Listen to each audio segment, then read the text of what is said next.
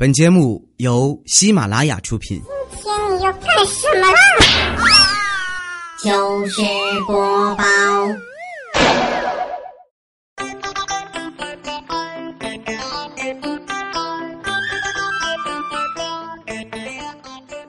嗨，现场所有的朋友，大家好，这里是喜马拉雅糗事播报周日特别版，我是哈利波特大家七，谢谢。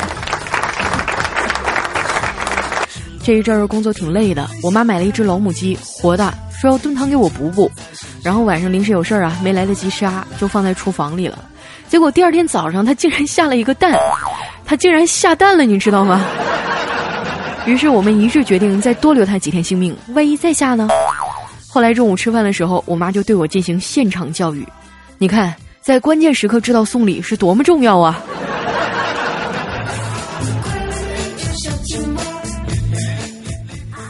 最近几天身体不太好，总是感觉胸闷，喘不上来气儿。我妈特别担心啊，就带我去医院检查。谁知道平时闷的不行，一到医院就好了。无论是抽血、化验还是拍 X 光，都检查不出来任何问题。回到家就又是老样子，实在没办法，我妈决定带我去看中医。是一个头发花白的老头，号称是方圆百里最有名的神医。一顿望闻问切之后啊，老头恍然大悟的点点头，问我。你胸闷的症状是不是白天特别明显，一到晚上就没什么感觉了？我回想一下，说啊，是啊。老头说那就对了。我妈一听大喜过望啊，就问他神医呀，那我闺女到底得的是什么病啊？老头捋了捋花白的胡子，严肃而又缓慢的说：“胸罩买小了。”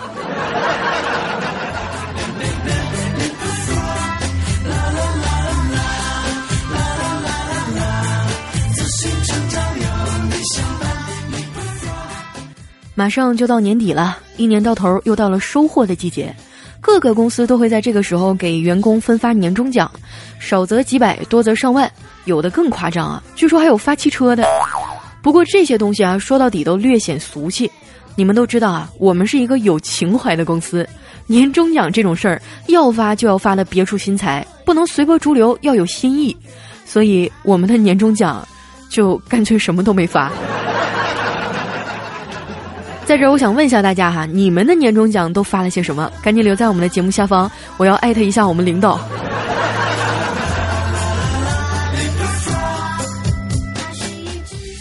年真是一个非常神奇的东西，除了提醒人又长了一岁，还有催眠和心理治疗作用。比如，总是有人喜欢这样对自己说：“过完年再好好学习吧，过完年再好好减肥吧，过完年再好好找个对象吧，过完年再好好存钱吧。”过完年一定会好好努力的，中枪的来点个赞好吗？每每说到这儿哈，就会觉得特别心塞。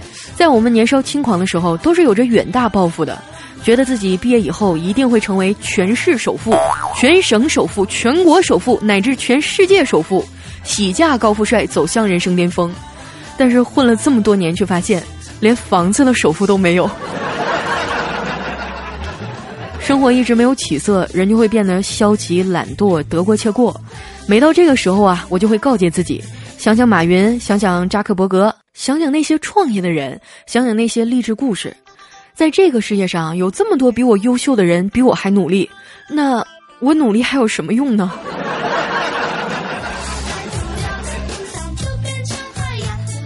看到我最近状态特别不好，小黑就劝我说：“佳期啊，别灰心呐，你得打起精神来。”人生不就是这样吗？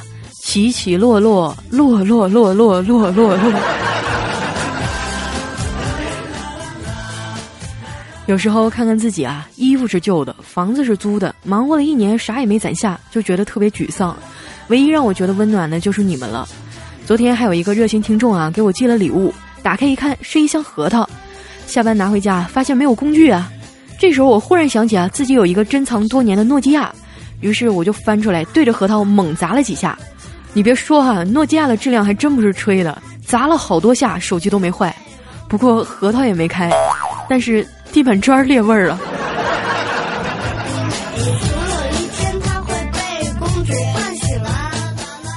每次一到年底，心里就特别忐忑，因为一回家就要面对各种相亲，还有父母的催婚了。单身久了，对社会的怨念太深。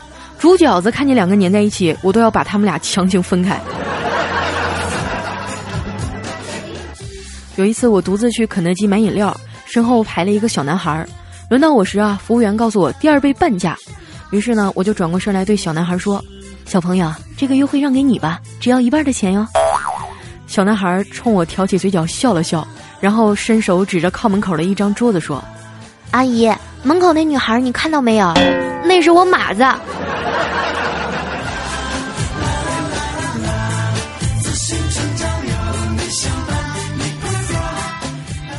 每次在街上看到一对对情侣秀恩爱啊，都觉得特别心酸。我的梦想就是有一天可以点一份双人情侣套餐。怪叔叔知道了以后啊，就拍拍我的肩膀说：“佳琪啊，别灰心，这件事儿其实不难，只要你努力工作，以后有钱了，一个人也能买情侣套餐。”彩彩看着我这么失落，也过来劝我：“佳琪，你别难过了，啊，这样下班我陪你去街上溜达溜达，没准还会有艳遇呢。”我想了想，说：“年底这么乱，要是遇到色狼怎么办呀？”彩彩说：“嗨，放心吧，就咱俩这身材，不会有人想来劫色的，肯定是为了劫财，出门不带钱就行了。”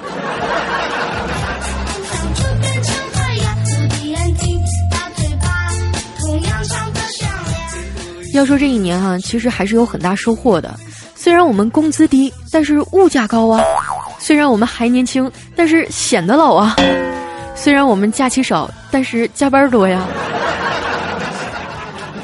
今天早上我还在睡梦中啊，就接到了老板的电话。老板说：“佳期啊，今天能来公司加下班吗？”我迷迷糊糊的说：“啊，可以啊，不过今天是星期天，路上人比较多，我可能会迟点到。”老板一听大喜过望啊，没事儿没事儿，大概多久能到啊？我说：“呃，大概下周一吧。”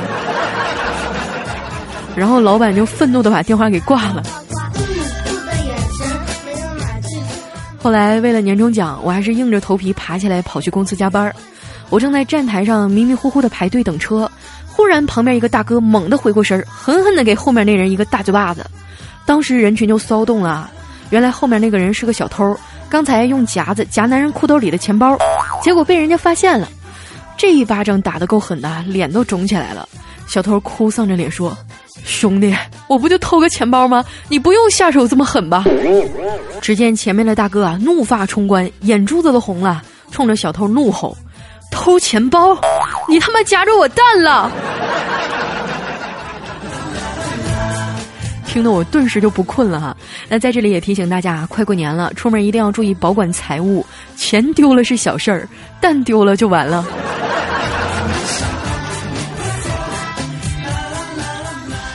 到了办公室以后啊，我发现人竟然一点也不比平时少。办公室是这样一个地方，你放在桌上一百块钱，可能一个星期都不会有人动；但是你要是放个水果、零食什么的，只要一会儿不看着，准没。今天调调就带了一根香蕉，然后放到桌子上去上厕所了。结果没到五分钟的功夫啊，回来发现香蕉不见了。调调当时就怒了，不过也没有办法确定是谁拿的呀，当众发飙也不好，于是呢就发了一条朋友圈：人在做，天在看。我不说，不代表我不知道。结果没过一会儿啊，他女朋友就给他发了一条微信过来：“老公，对不起。”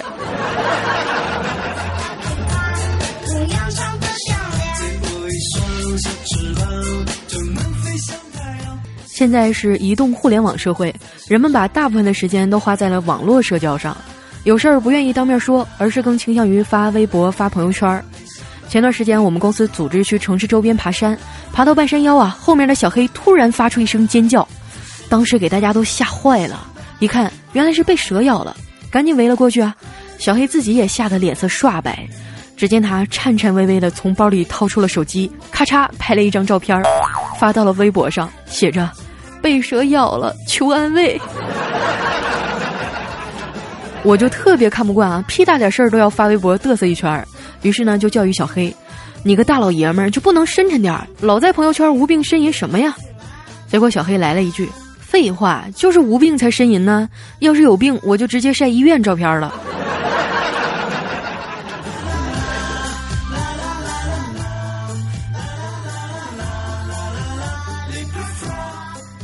小黑有个外号啊，叫傻大胆儿，就是无论鬼屋还是过山车一类的，通通都不害怕。而且这货特别喜欢嘚瑟。上个周末我们去欢乐谷，大家提议坐过山车，有几个同事就不敢上去，被小黑一顿嘲笑啊。结果在过山车启动的时候，调调从兜里掏出了几个螺丝钉，扔在了小黑的脚边儿。哎，黑呀，你座椅的螺丝钉怎么掉了？然后这货直接就昏过去了。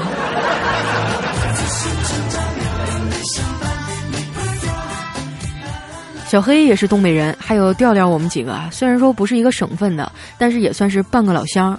常年在外这么飘着，听到有人说家乡话都会倍感亲切。有一次出去吃饭啊，碰到两个小伙子喝酒，一边喝一边唠。一个小伙子就问另一个：“你家哪儿的呀？”另一个说：“我东北的。”你呢？啊，小伙子说：“我也东北的。”来喝一个。然后又问：“你东北哪嘎的呀？”另一个说：“我黑龙江的。”你哪儿的呀？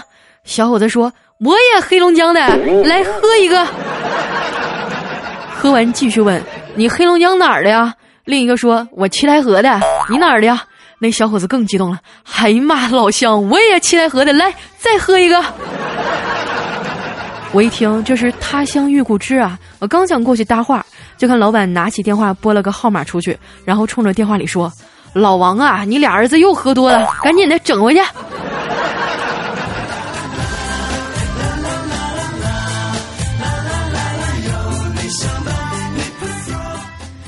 中国是一个饭桌文化的国家，朋友聚会要吃饭，商务合作要吃饭，相亲什么的都要吃饭，还有人通过吃饭搭讪泡妞。前两天哈，我们出去吃饭就碰到一个，我们隔壁啊有个妹子长得特别漂亮，另外一桌一个哥们儿就想献殷勤，一会儿拉住服务员说：“去这盘螃蟹给我老妹儿送去。”一会儿又喊服务员说：“去这盘海螺给我老妹儿送去。”一会儿又喊服务员说。去这盘基围虾给我老妹儿送去。后来隔壁妹子实在受不了了，抱起面前的三个大盘子，一股脑全撂在了哥们儿面前，说：“大哥，吃个自助餐咱就别装了，行不？一会儿吃不了罚款你替我掏啊。”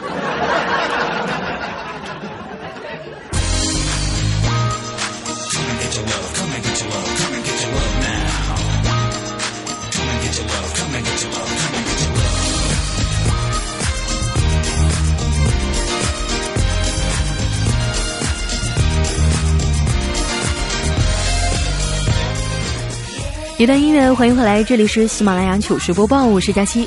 听到这儿的都是真爱了哈，来冒个泡让我看一下好吗？那些连二十分钟都坚持不了的屌丝们，我是不会告诉你接下来我要发奖的。规则非常简单啊，节目发布以后呢，我会和大家一起抢沙发留言，在我后面的那一位留言的朋友将会获得签名 CD 一张，你们也不用刷楼啊，因为我指不定什么时候出现，准备了三张 CD，只送有缘人。好了，继续回到我们的分享留言时间。哎，上期节目啊，竟然被小黑抢了一楼沙发。啊，风优弟他说：“你小子就是小黑啊，敢抢我们沙发，兄弟们把他裤子扒喽！”下一位呢叫青春在飘逸，他说：“半年了，我不说抢沙发，我就连佳期家的沙发啥样都不知道。今天听同学说啊，这次沙发被小黑给抢了，我立马去翻看他写的啥。”从六百多翻到了二百多以内，结果手一哆嗦，一下就刷回到七百多楼了。我不会告诉你们，我又翻了一遍的。面对大家的血泪控诉，小黑也给出了回应。他说：“貌似拉了好多仇恨呢，我现在才意识到问题的严重性，我只能特别不好意思的表示，咋的？不服你们来削我呀？”领导一直教育我们啊，同事之间要和睦相处，所以我绝对不会告诉你们公司的地址在上海市浦东新区张江高科技园区祖冲之路八九九弄十一号楼的。小黑保重啊！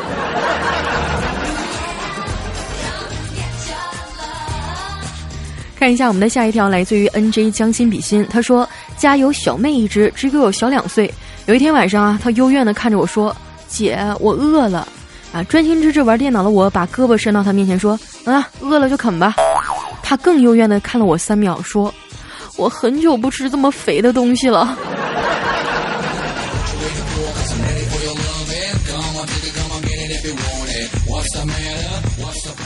看一下我们的下一位叫 Demo 的最爱，他说：“我的哥们儿哈在路上捡了一条大狗，看他可怜就带回家了。这狗要占地盘啊，老在家里面撒尿，屡教不改。”朋友终于忍耐不住了，脱下裤子，在狗刚撒尿的地方也撒了一泡尿，并告诫此口：“这是老子的地盘儿。”话说从此以后啊，这狗再也没有在家撒过尿。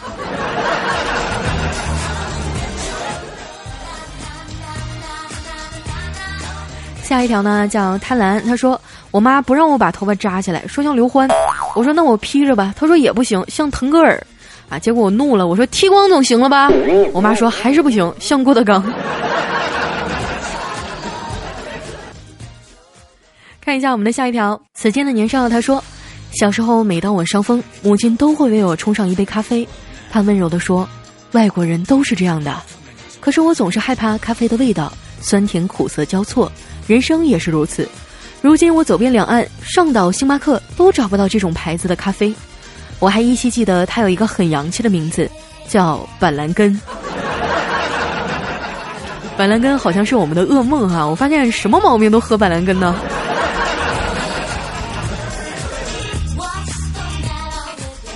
下一条来自于我们地球是圆的，他说有一天啊，同事叫我帮他搬家，说搬完之后请我吃香的喝辣的。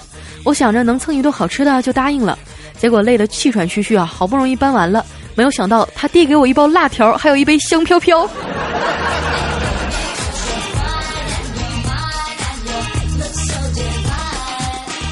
下一位呢叫爱上不上，他说本人男，二十五了。昨天我妈打电话叫我提前回家相亲，说我姐有个同事挺好的，我听得不耐烦啊，我说我现在对女的不感兴趣，说完就把电话挂了。今天我妈又打电话给我说：“儿子，你姐公司有个男同事和你差不多大。”你妈真是为你操碎了心呐。下一位呢是海豚八 S，他说女友负气出走，我张贴了一张寻人启事。爱妻昨晚离家，至今未归。人偏胖，五短身材，相貌平平，着装邋遢，沟通能力差，脾气暴躁，请好心人留意。有重谢一百元人民币。末尾附了一张他的身份证照片儿。刚贴完不到十分钟啊，女友就回来了。他没把你打死就是真爱了。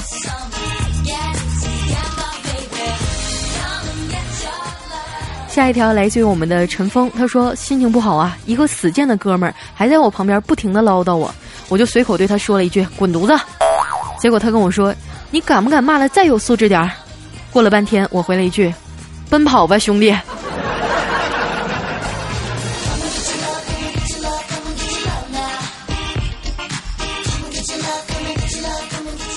看一下我们的下一条是苏里木雪，他说。一对夫妻啊，离婚争孩子，老婆理直气壮地说：“孩子从我肚子里出来的，当然归我。”老公说：“笑话，简直是胡说八道！取款机里取出来的钱能归取款机吗？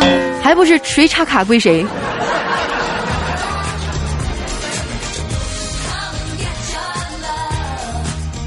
下一位是气质小妖，他说有一头狮子追着一只大熊猫不放，熊猫就问狮子说：“你为什么老追着我呀？”狮子说。因为我感冒了，要吃白加黑呀。那你可以去追斑马呀。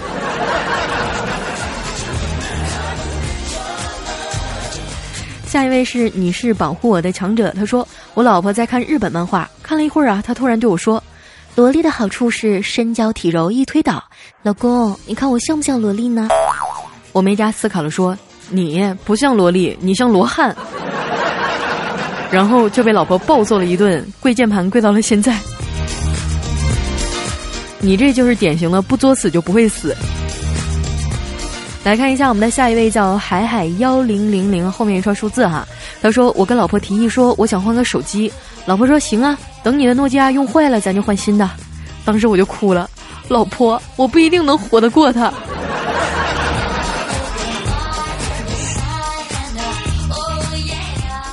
下一位呢叫小爷姓晚，他说有一天啊，我问朋友狗怎么叫啊，朋友脱口而出汪汪，那小狗呢？呜呜呜，哎，那藏獒呢？朋友难住了，深思熟虑之后斩钉截铁的说汪汪巴扎嘿，这狗也有地方口音呢。下一条来自我们的呆萌，他说我找了一个高个儿的女朋友，我妈问我不担心身高差距会有压力吗？我说。其实他也没比我高多少，平时穿着高跟鞋，顶多比我高五厘米。我妈又问：“那不穿高跟鞋呢？”我说：“那比我高十八厘米。你跟郭敬明是亲戚对吧？下一条叫佳期更新，求你了。他说早上啊，我经过一个幼儿园门口，一哥们儿呢一个漂移就把车停到了车位上，下车以后还大声的说：“儿子，快下车，要迟到了。”然后打开车门，又说了一句要我们瞬间无语的话。他说：“我操，孩子忘带了。”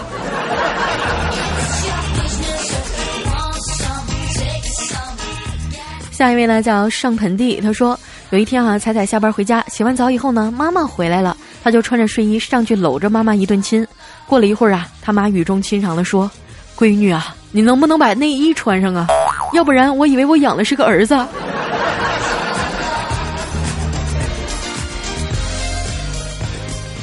下一位呢叫是梦中空，他说今天晚上上自习的时候啊，听到某个学霸无意当中说了一句。我操，这么难的一套物理试卷，我居然才用了一个小时就做完了，我得赶紧做一套化学奖励一下自己。学霸的世界岂是我们这些凡人能够体会的？最后一位呢，叫醋溜小弟，他说：“听说啊，自从广电删减以后，郭敬明就拒绝和女星同台演出了。”对啊，基本上也看不到他。今天的留言就先到这儿了。我想今年的年终奖应该是泡汤了。想要支持我的朋友呢，可以在淘宝搜索“佳期红肠”，是我开的小店。你也可以到我的百度贴吧“佳期吧”畅所欲言，每期更新的时间和背景音乐啊，都会在贴吧提前预告。不要忘了留言、点赞、抢 CD 哦！我们下周日再见，拜拜。